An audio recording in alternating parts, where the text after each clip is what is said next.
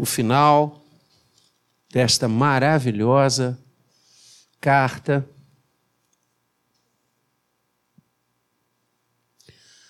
Hebreus 13,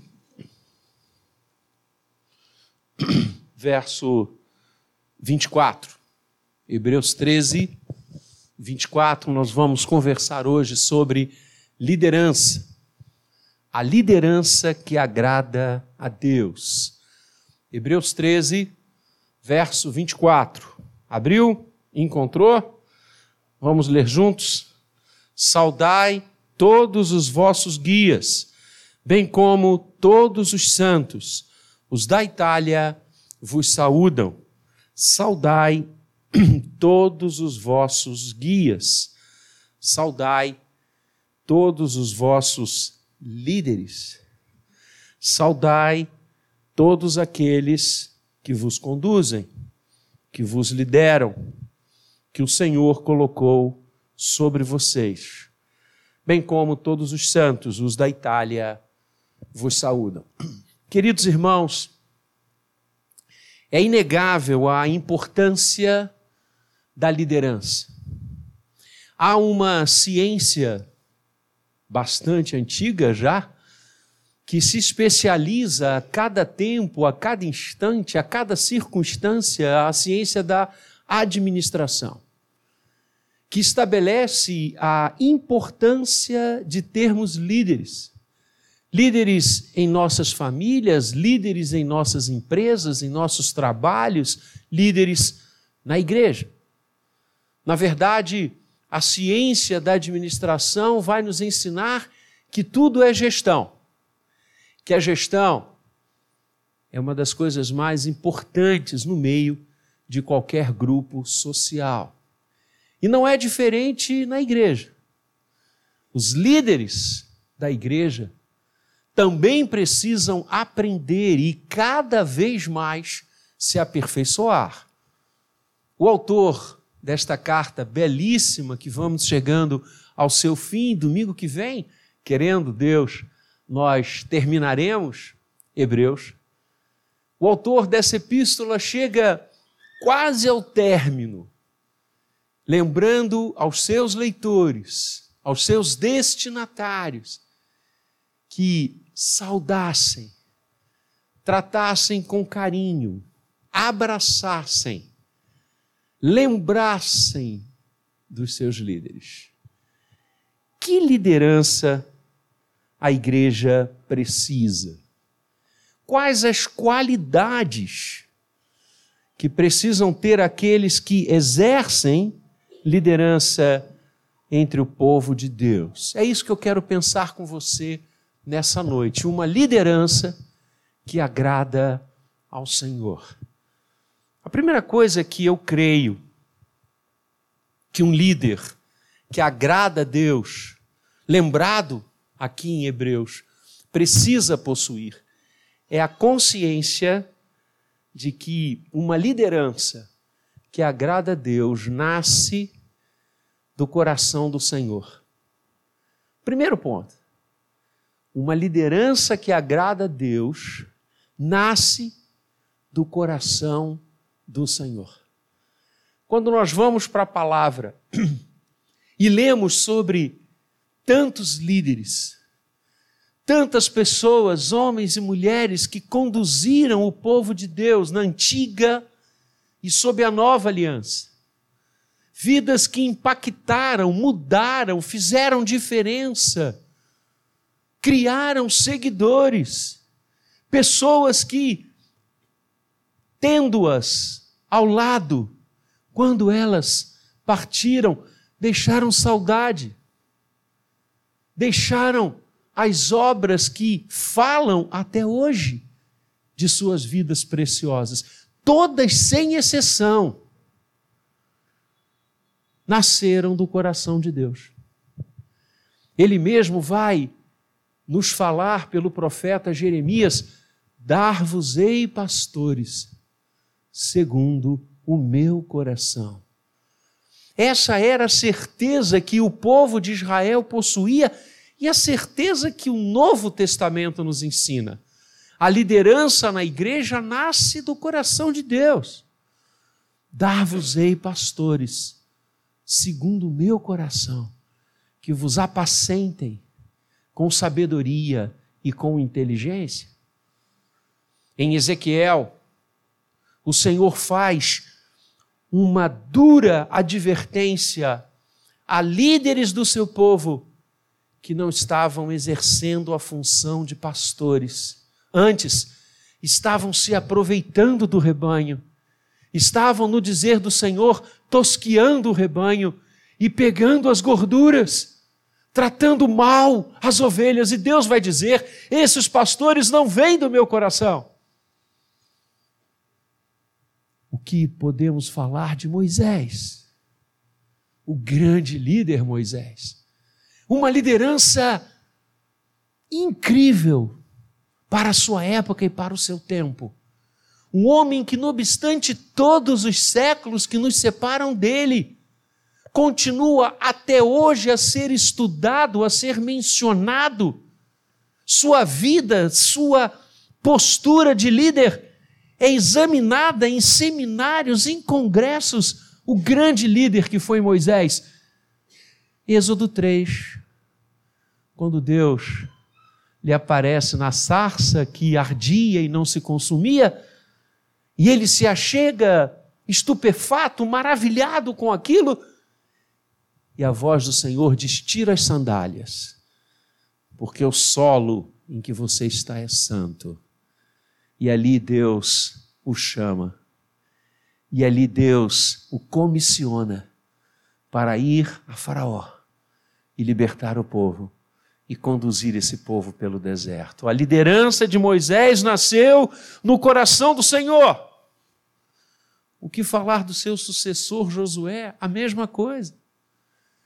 Quando Moisés é levado pelo Senhor para a glória, Israel momentaneamente parece ter perdido um líder, mas Deus escolhe Josué e vai dizer àquele homem: Não te mandei eu, ser forte e corajoso, não temas nem te espantes, porque o Senhor teu Deus é contigo, por onde quer que andares. E através de Josué e da liderança desse homem, uma liderança estratégica, militar, Deus leva o povo a ocupar a Terra Santa. A liderança de Josué nasceu no coração do Senhor. Quem escolheu Davi? Tão jovem, tão inexpressivo aos padrões de gestão humana, aos padrões de liderança humana, que nem seu pai lembrou dele. Jessé perfila todos os seus filhos. E Samuel, que também nasceu do coração de Deus como líder, vai até a casa de Jessé, mandado pelo Senhor, para ungir o novo rei de Israel. E Jessé coloca os seus filhos guerreiros, valentes, homens de guerra. E Samuel vai passando por cada um e nada sente. E aquele grande líder, divisor de águas de Israel, homem escolhido por Deus, liderança que nasceu do coração do Senhor, diz a Jessé: não é possível o Senhor falou claramente ao meu coração: é da tua casa, é da tua raiz que vai sair aquele que reinará. Mas são só estes? E Jessé diz: não, tem mais um que está no campo, cuidando das ovelhas. Mas certamente não é ele. Mas chamaram o moço. E quando Davi entra, quando Davi passa pela porta, o texto diz que o coração de Samuel quase explode. Liderança que nasce do coração de Deus. Talvez eu e você não escolhêssemos Davi, mas Deus escolheu e fez dele o maior rei de Israel, aquele de cuja casa procedeu o amado Jesus. Coração de Deus é que forma o líder. Não são os intentos humanos, por mais que queiramos, por mais que nos preparemos. Liderança que agrada a Deus nasce do coração de Deus. O profeta Jeremias vai dizer: Antes da minha substância formar-se no ventre de minha mãe, o Senhor já havia me escolhido e me constituído profeta às nações. Isaías vai contar do capítulo 6, quando o Senhor o chama, dizendo: Quem há de ir por nós? A quem enviarei? Lideranças nascidas no coração de Deus. Quem escolheu Saulo? Quem escolheu Saulo? Foi a igreja? Não. Foi a assembleia reunida em Jerusalém? Não. Foi o Senhor. É o Senhor que derruba aquele homem que respirava ameaças contra a igreja, que autorizava a morte dos santos, um homem temido. Deus vai derrubá-lo naquela estrada poeirenta de Damasco, e ele no chão, olha para cima, a glória do Senhor invade aquele lugar, aquela vida, e Deus diz para ele: Tu és vaso escolhido para levar o Evangelho a reis, a príncipes, a gentios, a todos os povos. E ele cai na estrada como Saulo e se levanta como Paulo, um dos maiores líderes da igreja liderança nascida no coração de Deus. E aqui nós estamos falando que o Senhor é quem capacita os seus líderes. Quando entramos nesta área, nós estamos entrando na área da unção. É Deus quem unge, é Deus quem prepara, é Deus quem forma. É Deus quem transforma os líderes que agradam ao Senhor. Em segundo lugar, uma liderança que agrada a Deus é uma liderança que se coloca em suas mãos sem reservas. Uma liderança que nasce no coração de Deus. Uma liderança que se coloca em suas mãos sem reservas. Porque se é verdade inexorável que é Deus quem chama, que é Deus quem desperta o líder, é igualmente verdade que esta liderança deve responder ao Senhor. Calvino tinha uma linda visão sobre liderança, sobre vocação, sobre chamado para ocupar ministérios na igreja ele dizia: Deus chama, esse é o ponto inicial.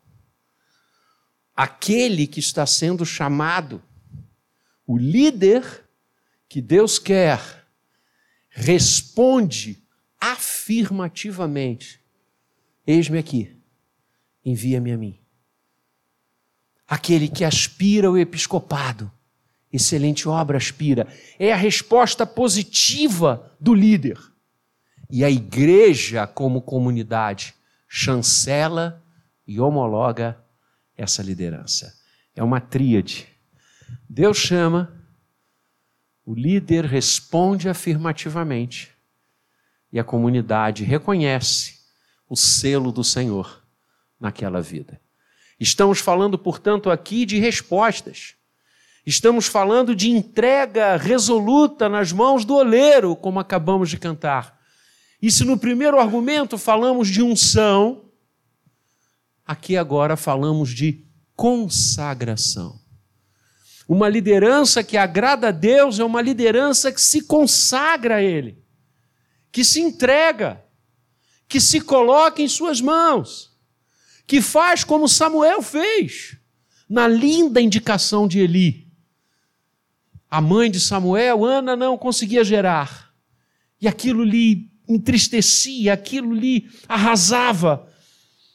E estando no templo, ela buscou o Senhor e disse: Senhor, se tu me deres a bênção de ser mãe, a bênção de poder gerar, de poder ver meu ventre aninhar uma vida, Senhor, será teu o que nascer de mim. E o Senhor escutou aquela oração e ela engravida. E nasce Samuel, do Senhor o pedi. Que coisa linda. E ela leva Samuel ao templo muito piquititinho.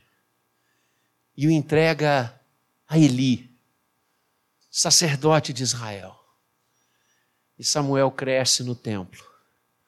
E Samuel cresce nos átrios do Senhor.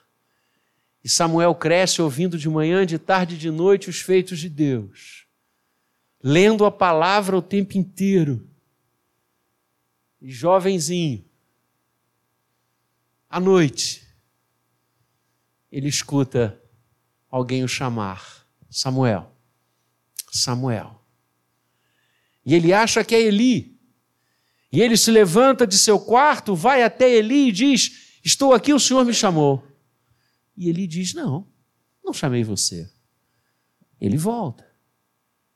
Deita-se novamente e escuta outra vez a voz lhe chamar. E segunda vez ele vai até Eli e diz: Eu estou aqui, o que, que o senhor precisa de mim? E ele diz: Não sou eu quem o chama. Faça o seguinte: volte. E se você ouvir de novo, diga: Eis-me aqui. Eis-me, Senhor, ao teu dispor. E é isso que acontece. Samuel se entrega nas mãos de Deus e, como eu disse há pouco, constitui-se num dos maiores vultos da história bíblica. É disso que estamos falando. É entrega sem reservas. É entrega absoluta. O líder não pode deixar de entregar seu Senhor, de responder afirmativo e de forma afirmativa a Ele. Uma liderança que agrada a Deus é uma liderança que se consagra a cada amanhecer ao Senhor. Porque se não fizermos isso, irmãos, nossa liderança se perde. E o maior exemplo está talvez em Saul, que antecede Davi, escolhido por Deus. Liderança que nasce no coração de Deus. Mas o que acontece com Saul? Ele se desvia. O seu coração segue outros caminhos. Sua alma segue outras estradas. E ele se afasta de contínuo do Senhor. E acaba aturdido, com tantas coisas erradas povoando seu coração, que não consegue mais ouvir a voz de Deus e se desespera e se submete a uma sessão espírita para saber o que vai acontecer com a sua vida quando ele falava com o Senhor face a face. Que coisa! E ali, naquele engendramento, naquela falsidade, porque onde Deus não está, só há falsidade ele é engabelado. Que tristeza! Que tristeza! Um homem que perde o trono porque se afasta daquele que o chamou. Uma liderança que agrada a Deus é uma liderança que se coloca em suas mãos sem reservas, o tempo todo, todo o tempo. É um líder íntegro e nós estamos falando de consagração no sentido da integridade. Uma liderança que agrada a Deus é uma liderança íntegra. É uma liderança que honra aquele que o colocou como líder. É uma liderança que tem prazer na glória de Deus. Que não faz, não atua, não se move, não realiza para que a glória seja sua, Aliás, como bem explica e ensina o Salmo, não a nós, Senhor, não a nós, mas ao teu nome da glória. É uma liderança que só tem uma preocupação: honrar aquele que está sentado no trono. E eu quero levar você a caminhar comigo numa carta maravilhosa que Paulo escreveu a um pastor. Primeira carta de Paulo a Timóteo. Você pode abrir comigo? Nós vamos ler alguns versículos de Timóteo e Tito. Nesse segundo e no terceiro argumento. Na primeira carta a Timóteo, no capítulo 3, o apóstolo diz assim: Até citei já esse verso. Fiel é a palavra. Se alguém aspira, no grego é desejar intensamente, ao episcopado, excelente obra almeja. Ah, para que você entenda, até um meio mais ou menos do segundo século, a bispo, episcopo em grego, pastor, presbítero, eram sinônimos. Não havia qualquer hierarquia funcional. Os presbíteros, os pastores, os bispos eram títulos. Bispo significa aquele que superintende, aquele que olha de cima, aquele que olha de uma forma mais ampla, que é o que o pastor deve fazer, o presbítero. Pedro vai dizer: Eu, presbítero com eles. Não havia essa divisão que, a partir do terceiro século, começou a acontecer. Então, Paulo está dizendo: fiel é a palavra. Se alguém aspira liderar o povo de Deus, para você entender mais claramente, excelente obra almeja. Verso 2: É necessário, portanto, que o líder o bispo, o presbítero, o pastor, aquele que exerce qualquer liderança na igreja, seja o quê? Irrepreensível. Irrepreensível. Percebe? A primeira qualidade, olha, presta atenção. A primeira coisa que se destaca de uma liderança que agrada a Deus é sua integridade seja irrepreensível. Paulo poderia dizer que seja inteligente, que saiba falar bem, que saiba dominar um auditório, que tenha especializações nisso, nisso, nisso, nisso, naquilo, que tenha doutorado nisso, nisso, naquilo, que seja pós-doutor, que seja íntegro. Uma liderança que agrada a Deus é uma liderança íntegra que se consagra a Ele. E Deus vai usar essa vida poderosamente. Esposo de uma só mulher. Não seja um adúltero. Não tenha vários casos. Feche a sua vida com uma só mulher. E a mulher que feche com um só homem, porque Paulo vai falar também do ministério, do trabalho da liderança feminina nesse mesmo diapasão. Que ame a sua casa, que trate sua esposa com dignidade, que trate sua esposa com carinho, que trate seu marido com carinho, com dignidade. É isso. Olha, a segunda coisa que se destaca num líder que agrada a Deus numa liderança que é aprovada pelo Senhor e a sua vida em família. E isso é muito interessante. Eu me lembro daquela esposa de pastor batista, ele não era presbiteriano, que chegou um domingo à igreja cheia de malas.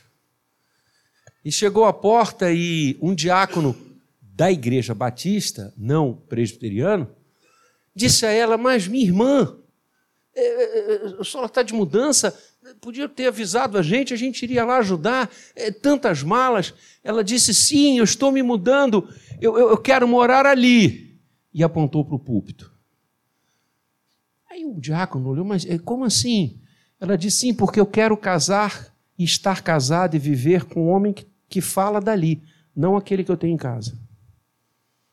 Aquele homem que fala dali todos os domingos é com ele que eu quero estar casada. Então eu vou me mudar lá para o púlpito. Porque durante a semana é tão diferente. Nossa. Percebe? A nossa liderança começa dentro de casa. esposo de uma só mulher.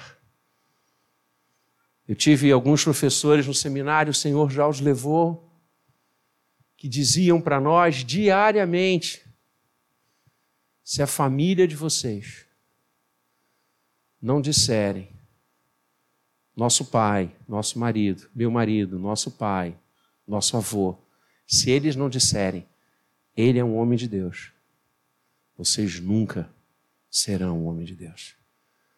Porque não adianta parecer um homem de Deus fora de casa, se dentro de casa você não é um homem de Deus. Por isso, uma liderança que agrada a Deus cuida de sua casa, esposo de uma só mulher. Temperante. Temperante significa paciente. Que coisa fantástica. Para ser um líder que agrada a Deus, temos que ter paciência. E como?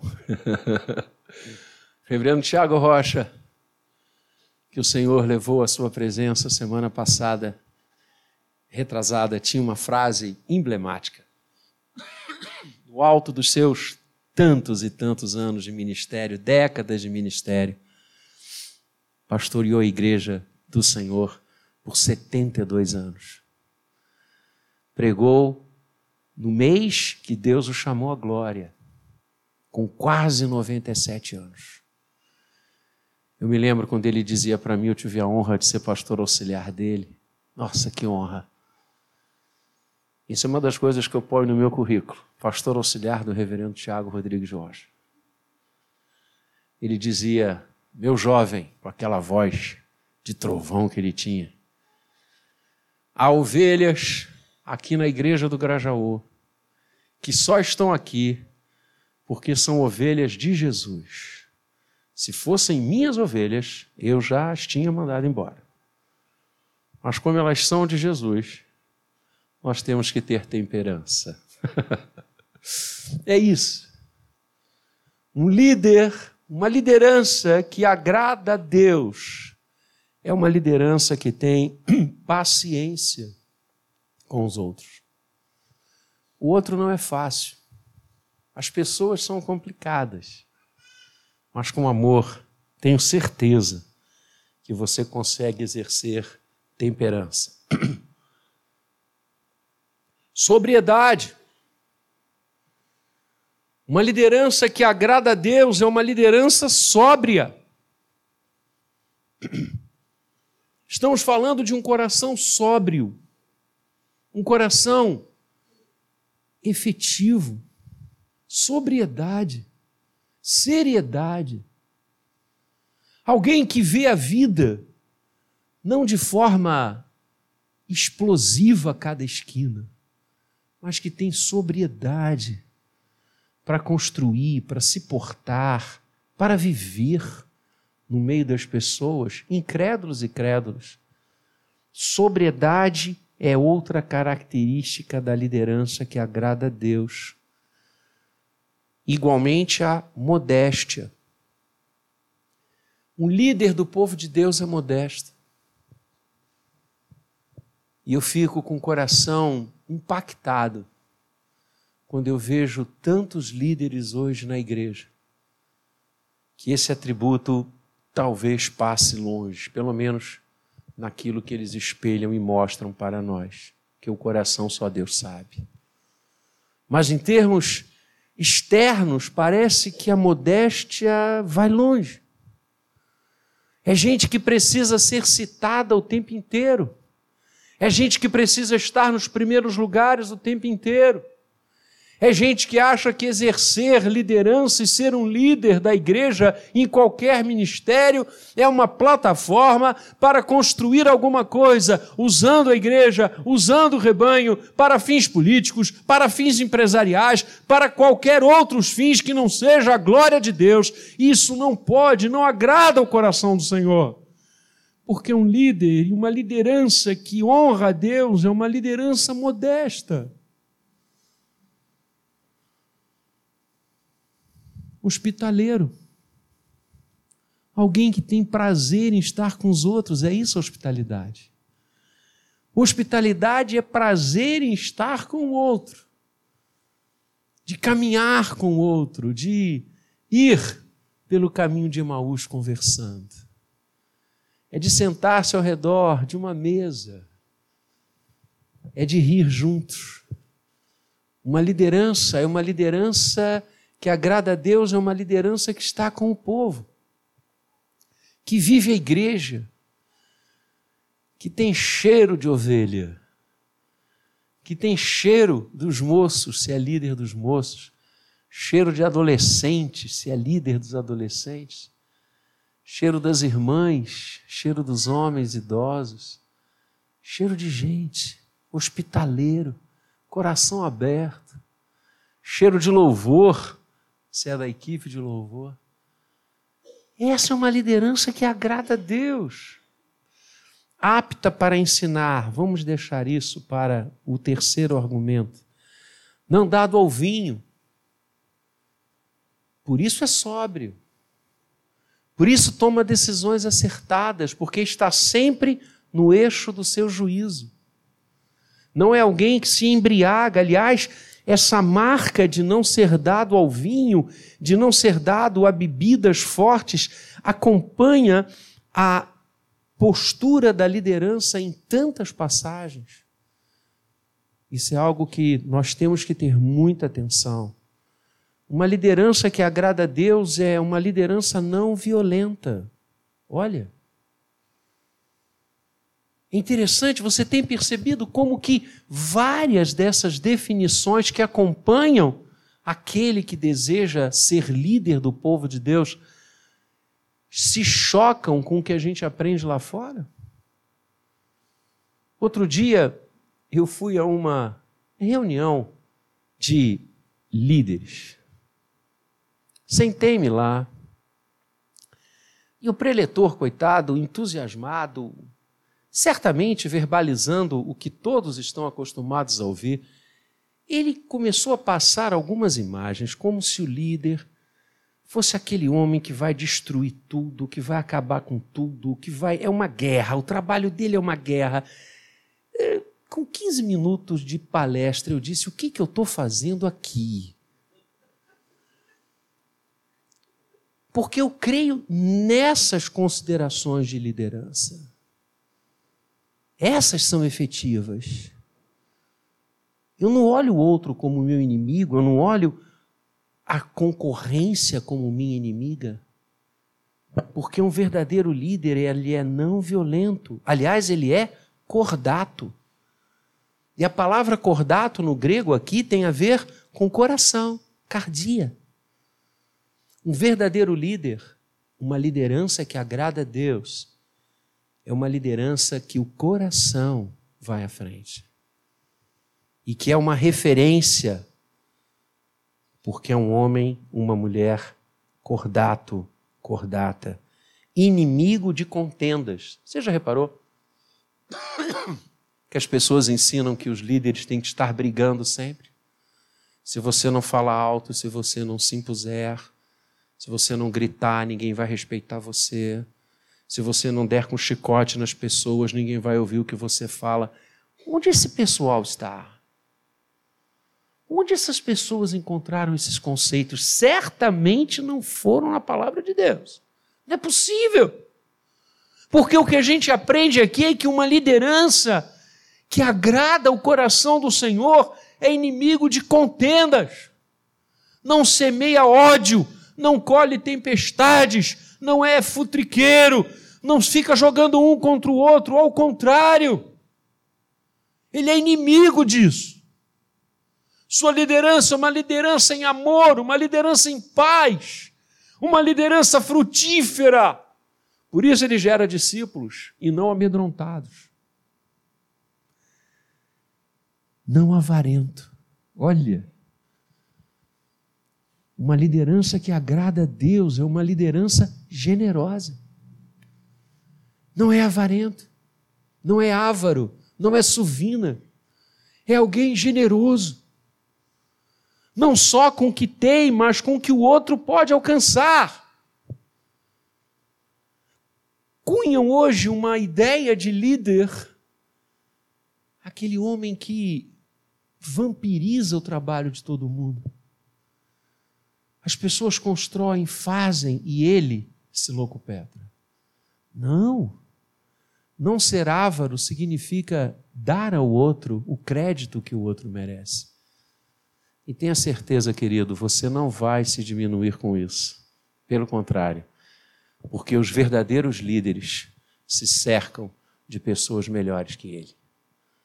Não tenha medo de conviver com quem é melhor que você.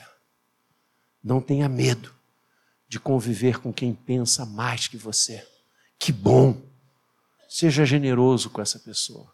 Não, mas ela vai pegar o meu lugar. Tem certeza?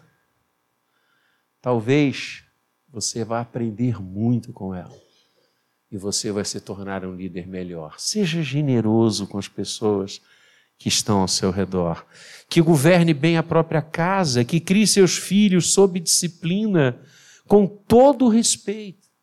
Porque se alguém não sabe governar a própria casa, como cuidará da igreja? Uma liderança que agrada o coração de Deus não pode ser neófito, ou seja, conhecer as coisas do Senhor é, é de cima, rasamente, não. Um líder vai mergulhar no oceano da graça e do conhecimento de Deus, para não suceder que se ensoberbeça. Olha, a palavra está dizendo que quando você encontra um líder do povo de Deus, que seja uma pessoa muito voltada para si, é porque ele não conhece a palavra. Porque os neófitos é que se ensoberbecem e incorrem na condenação do diabo. Pelo contrário, verso 7, é necessário que ele tenha bom testemunho dos de fora. Isso chama-se reputação. Então, nós vimos algumas características que acompanham, poderíamos ver tantas outras, mas vamos ficar nessas. Percebam como que um líder que agrada o coração de Deus, uma líder, uma liderança que agrada o coração de Deus, é uma liderança que se coloca nas mãos do Senhor e gera conceitos, princípios e valores que Deus plasma em Sua palavra. Por isso, para terminar, uma liderança que agrada a Deus é aquela que conhece, ama e proclama a palavra do Senhor. Uma liderança que nasce no coração de Deus. Uma liderança que se consagra em suas mãos totalmente. E uma liderança que ama, conhece e proclama a sua palavra. Escrevendo a Tito, o apóstolo Paulo vai dizer que ele deve ser apegado à palavra fiel. Logo no início da epístola a Tito, no capítulo 9, no versículo 9, Paulo diz que uma liderança que agrada a Deus é uma liderança apegada à palavra do Senhor. E eu fui no grego essa semana para ver o que, que esse versículo significava. E uma das possíveis traduções é colado à palavra do Senhor que Paulo está dizendo a Tito, pastor, é o seguinte: cola a sua vida na palavra. Porque uma liderança que agrada o coração de Deus ama, conhece e proclama a palavra do Senhor. Esteja colado nessa palavra. 1 Timóteo 3,2, apto para ensinar. 1 Timóteo 5,17, Paulo vai agradecer a Deus por aqueles que se afadigam na palavra e no ensino. Aqueles líderes que foram levantados na igreja e que estavam se cansando, se afadigando no ensino e na proclamação da palavra do Senhor.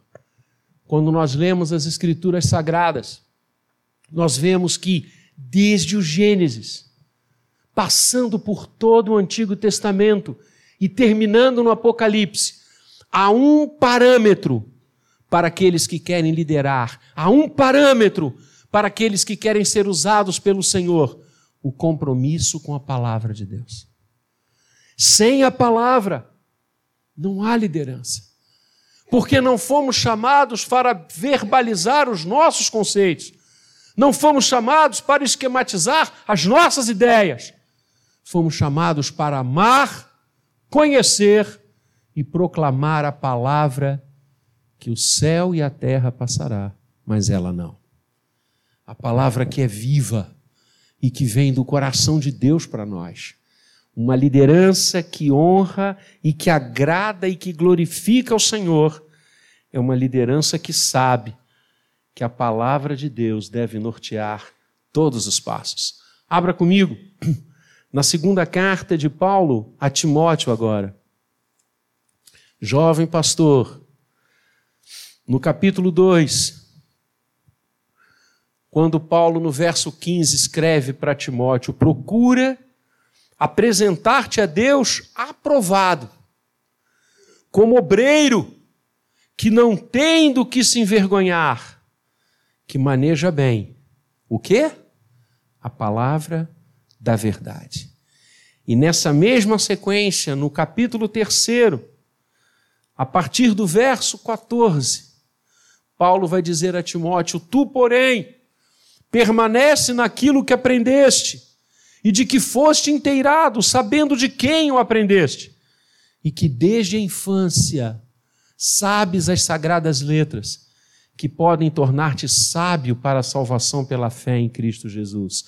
Toda a Escritura é inspirada por Deus e útil para o ensino, para a repreensão, para a correção, para a educação na justiça, a fim de que o homem de Deus, a fim de que o líder do Senhor seja perfeito e perfeitamente habilitado para toda boa obra. Percebeu? Olha o diapasão que Paulo coloca, a régua que Paulo coloca. O que faz uma liderança ser perfeita e estar perfeitamente habilitada para toda boa obra é o seu apego, o seu amor e a sua proclamação da palavra de Deus. Esse é o eixo, esse é o vértice. Não há liderança que agrade o coração de Deus divorciado da Sua palavra, afastado da Sua palavra porque fomos chamados para amá-la, para conhecê-la e para proclamá-la. E eu termino nesse mesmo texto, agora no capítulo 4. E olha, irmãos, que coisa linda. Conjuro-te perante Deus e Cristo Jesus. Paulo falando para o seu filho na fé, para uma jovem liderança. Conjuro-te perante Deus e Cristo Jesus, que há de julgar vivos e mortos pela sua manifestação e pelo seu reino. Prega o quê? A palavra. Paulo não está dizendo a Timóteo, pregue as suas ideias, pregue os seus conceitos, seja um líder com o que o mundo está dando hoje a você. Paulo diz a Timóteo, prega a palavra, insta, quer seja oportuno, quer não, corrige, repreenda, exorta com toda paciência e doutrina. Por isso ele vai dizer que uma liderança que agrada a Deus está apta para ensinar, pois haverá tempo em que não suportarão a sã doutrina. Pelo contrário, se cercarão de mestres, se cercarão de líderes, segundo as suas próprias cobiças, como que sentindo coceira nos ouvidos, e se recusarão a dar ouvidos à verdade, entregando-se às fábulas. Parece que Paulo está escrevendo hoje, né? Tu, porém, tu, porém, Timóteo, tu, porém, líder, tu, porém, liderança que agrada a Deus, ser sóbrio em todas as coisas, suporta as aflições faz o trabalho de um evangelista, cumpre cabalmente o seu ministério. Por isso, o autor aos Hebreus vai dizer aos seus leitores: saúdem abracem, agradeçam a Deus pelos líderes que vocês têm. E todos os santos, e os da Itália, também vos saúdam. Porque homens e mulheres, cuja liderança nasce no coração de Deus, homens e mulheres que se colocam com integridade e consagração nas mãos do Senhor. Homens e mulheres que amam, querem conhecer cada vez mais e proclamam a palavra do Eterno, impactam vidas. E aquele que ressuscitou em Jerusalém move agora o coração da Itália. Os da Itália saúdam vocês. O Evangelho chegou na Itália e conquistou Roma, porque levado por homens e mulheres nascidos no coração de Deus, que se consagraram a Ele integralmente e que amaram, conheceram e proclamaram a Sua palavra. Que nós sejamos esses líderes hoje. Que nós, hoje, hajamos assim, para a glória daquele que morreu e ressuscitou. Para a glória daquele que um dia vai dizer a nós: passem, benditos do meu Pai, venham para o reino que vos está proposto. Aquele que morreu e ressuscitou para que tivéssemos a honra e o júbilo de liderar o seu povo, o seu rebanho. É Ele que nós vamos agora celebrar na ceia que eu os convido a participar dela.